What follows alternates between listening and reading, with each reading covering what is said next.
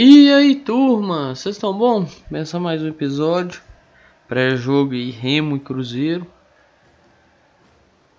Reencontro entre Cruzeiro e Felipe Conceição. Bom, o, o Remo tem um estilinho bem Felipe Conceição de jogar, né? Com marcação pressão, o G2 às vezes fazendo a vez até de um, um atacante, né?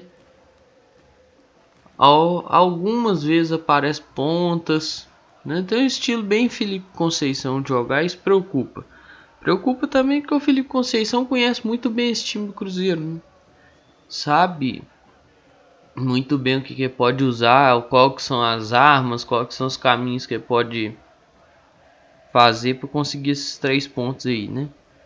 E, consequentemente, derrotar o Cruzeiro, né?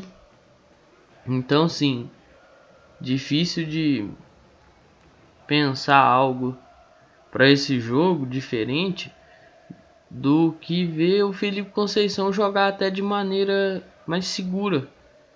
Né? Por mais que vai jogar em casa, mas ele pode apresentar um futebol com o time dele muito mais seguro. Lembrando Claro que eu não estou falando que é a mesma coisa, estou guardando as devidas proporções e tudo mais. Mas quando eu falo de partida segura, é necessário lembrar da partida do clássico, né? Cruzeiro e Atlético. Foi uma partida que o Cruzeiro foi bem sólido, assim, deu alguns espacinhos, mas nada muito complicado de se resolver. E foi uma partida bem segura, bem tranquila, né?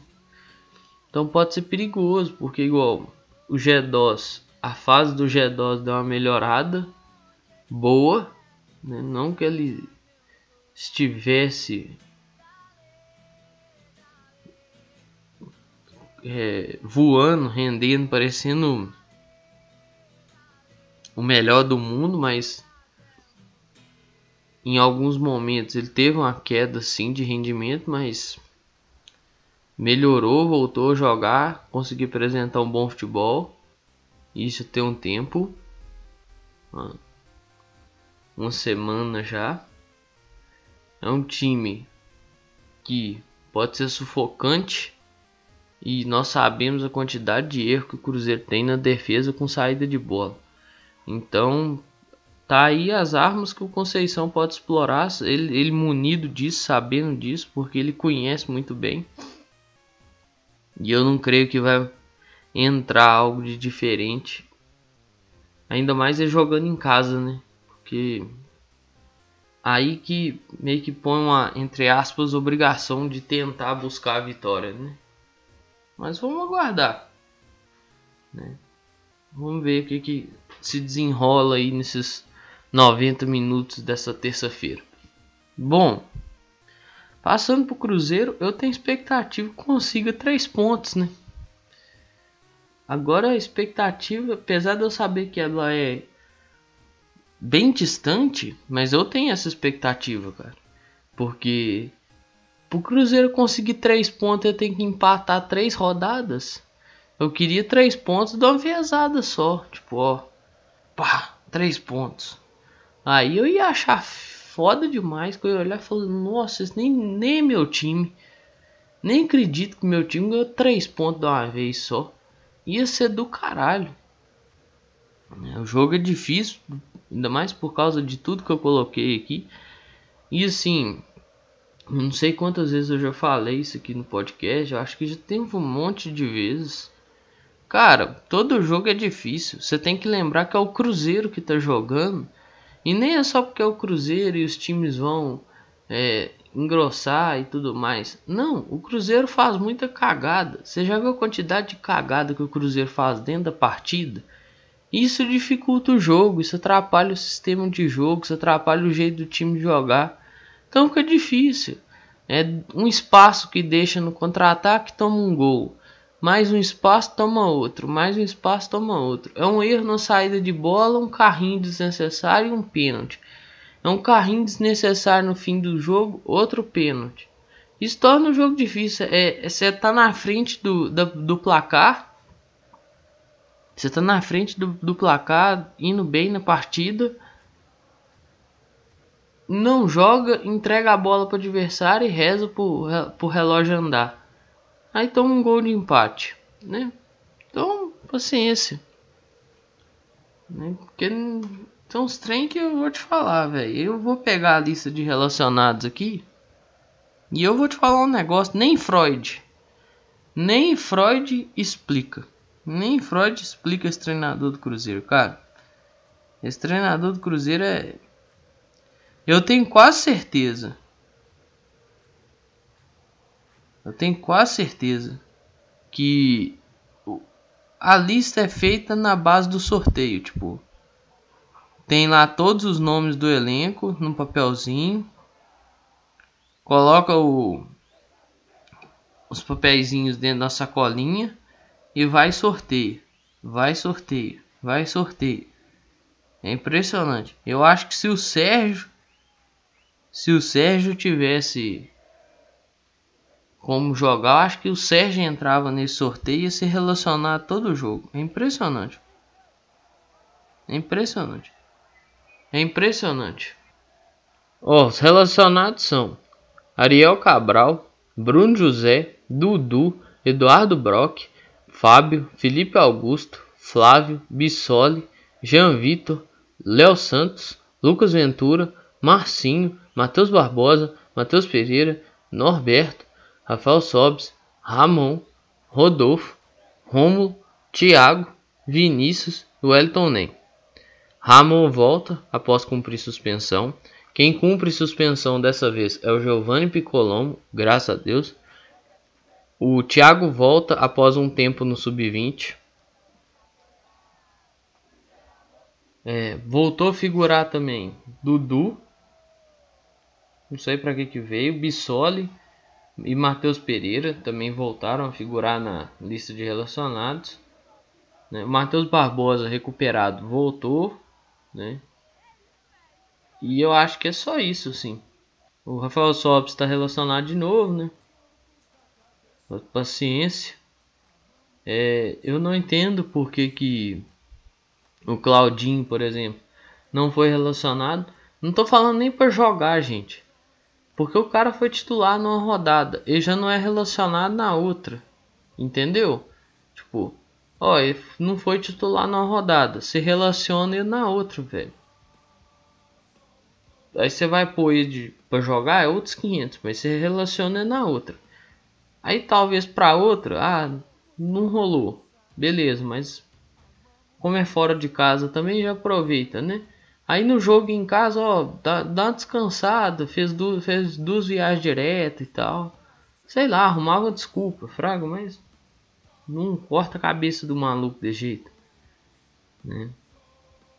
É, o Adriano parece que foi liberado para acompanhar o nascimento acho, da filha ou do filho lá no Rio de Janeiro. E o Ayrton parece estar de saída. Né? É, o Cruzeiro atualmente é uma bagunça, então para jogador em desenvolvimento é foda, né? O Ayrton pode não ser um gênio, pode não ser craque, pode não ser o melhor ponto esquerdo do mundo, mas ainda assim é melhor que o Felipe Augusto. Então eu prefiro ter o Ayrton no elenco do que o Felipe Augusto. Mas esse time do Cruzeiro aí é horrível para desenvolver qualquer atleta. Até porque tem muita gente de fora que dá pitaco nessa porra dessa escalação. E isso atrapalha muito o jeito das coisas andarem, né? É, eu não acho que só experiência é o caminho. Nós já vimos que os jogadores experientes estão fazendo cagada demais. Eu acho que deveria haver um equilíbrio. Mas os, o treinador, os dirigentes não acham, né? Então, os meninos do sub-20 vão ficando sem espaço e toda vez que entra, eles têm que resolver, né? Isso é impressionante. Os meninos do sub-20 no Cruzeiro, né, os meninos da base, né, não podem entrar e errar. Os meninos têm que entrar, ser Messi, Cristiano Ronaldo, tudo em um corpo só. Aí é difícil demais, né, velho? Você tá cobrando um negócio de um menino de 20 anos de idade, 18, 19, 21 pô. O menino vai, vai oscilar, velho. Aí você ir criticar o menino, querendo que o menino melhore, né, pontuando algumas coisas que pode melhorar uma coisa. Agora, sei lá e fala, pô, esse menino não presta. Sendo que o menino jogou 20 minutos na partida, velho. Não, não adianta. Outro, né? O Marco Antônio nem relacionado foi. Marco Antônio foi relacionado pro último jogo, não foi relacionado para esse. Olha aí pra você ver, velho. Não faz sentido nenhum, velho. Não faz sentido nenhum. Se, e eu te falo com total segurança, assim. O Mozart não caiu. Rodada passada. Porque não pode mandar mais técnico embora. O técnico tem que pedir para sair, né? Como um acordo e tal. Porque se pudesse mandar mais técnico embora, eu dou garantia. Tinha caído rodada passada. Por mais que eu tenha pastando aí e tal. Mas. Tinha, ca... tinha caído rodada passada. É, rolou uns protestos. Ia rolar um protesto e rolou alguma, alguma movimentação lá no coworking, lá no Boulevard, né? Onde está sediada a sede do Cru... onde está a sede do Cruzeiro agora. É, a polícia apareceu até rápido, né? Novidade nenhuma até aí. É, fazendo o serviço dela tudo mais, mas sempre aparece rápido, né? Quando é essa situação, sempre aparece rápido, né? Os poderes aí sempre estão aparecendo muito rápido, né? Agora o, o questão de trâmite na justiça aí tá lentidão, né? Mas Aí não deu pra também fazer muita coisa. Pô, você não vai entrar em atrito com a polícia, né? Mas o protesto era pacífico e tudo mais.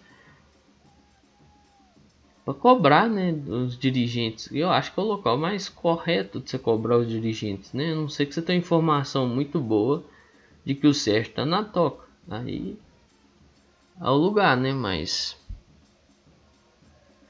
não resultou em muita coisa, até por pela ação da polícia, né? Pode estar tá fazendo seu trabalho? Pode, mas a velocidade com a qual eles chegaram lá, fecharam o prédio, cercaram o lugar, impediram até transitar dentro do shopping com a camisa do Cruzeiro, foi impressionante.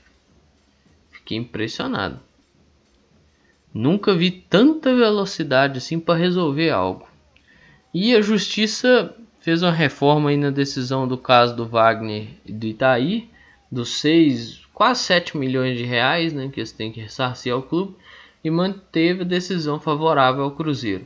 Ainda é pouco, ainda é pouco. Para esses senhores, eu aguardo a cadeia. Viu? Ainda é pouco. Tá pouco ainda. Tem que pesar um pouquinho mais a mão aí. Porque o que eles fizeram com o clube, o tanto que eles lesaram o clube, o tanto que eles prejudicaram o clube. Hoje, o Cruzeiro é reflexo não só da péssima administração do seu Sérgio Santos Rodrigues, mas também das péssimas administrações do seu Gilvante Pinho Tavares e tantos outros, né? Thiago Escuro, Bruno Cintin, Isaías Tinoco, é, Wagner Pires de Sá, Itaí Machado. Né? Voltar um pouquinho mais para trás, mas Alexandre Matos que teve aí também. Mas assim, tem que sempre lembrar, o Alexandre Matos sai em 2014. Existe Cruzeiro pós 2014. E aí existe Gilvan, Valdir Barbosa, né? É complicado, né? Que o Gilvan vendeu o time todo e chamou responsabilidade para ele em 2015. Viu? Quero só lembrar disso. Muita gente lembra de algumas coisinhas aqui, outras ali, mas esquece de outras. O Gilvan chamou responsabilidade para ele em 2015. E uma das punições que está chegando agora, que é a do Riascos, é a contratação do Gilvan. Exclusivamente do Gilvan. Né? Ele chamou responsabilidade lá falar o que entendia pra caramba de, de futebol. Então assim, ao Wagner e ao Itaí, essa punição ainda é pouco.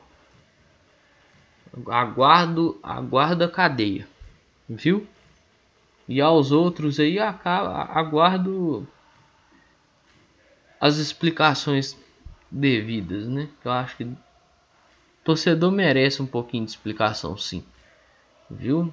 Mas explicação sincera, não é chegar e falar, né, como outro alguns dizem, né, demagogia, não. Quero um negócio mais sincero, assim, ou não. Fez isso, passou para outra gestão, nós achávamos que a outra gestão ia resolver e não resolveu, né? E explicar o porquê que não resolveu, né? Ah, nossa gestão não resolveu por conta disso. Eu quero uma explicação sincera sobre tais assuntos. Que eu acho que todo torcedor aí, velho, merece um pouquinho de, de explicação. Entendeu? Por causa que a situação do clube aí é sacanagem com o mesmo. Que o mesmo. Que o torcedor ele é a grande base do seu clube. Então, pessoal, eu vou encerrando por aqui. É bom saber que a justiça manteve as decisões sobre esses casos, ainda falta muito, na minha opinião, né? É, eu queria muito que entender o treinador do Cruzeiro, mas eu creio que eu não vou conseguir, eu acho que nem Freud vai, nem Freud entende esse cara. Então, assim, eu espero que dê certo, porque a tendência vídeo futebol Cruzeiro vem apresentando é da totalmente errado. Mas é aquela. O Cruzeiro volta e meia costuma fazer uns negócios aí meio doido, né? Quem sabe? Né? O Cruzeiro às vezes consegue umas vitórias meio inesperadas. Então vamos ver o que que rola aí. E para finalizar, eu espero que dê tempo. Mas esquece, passa a régua. Vamos pensar daqui para frente.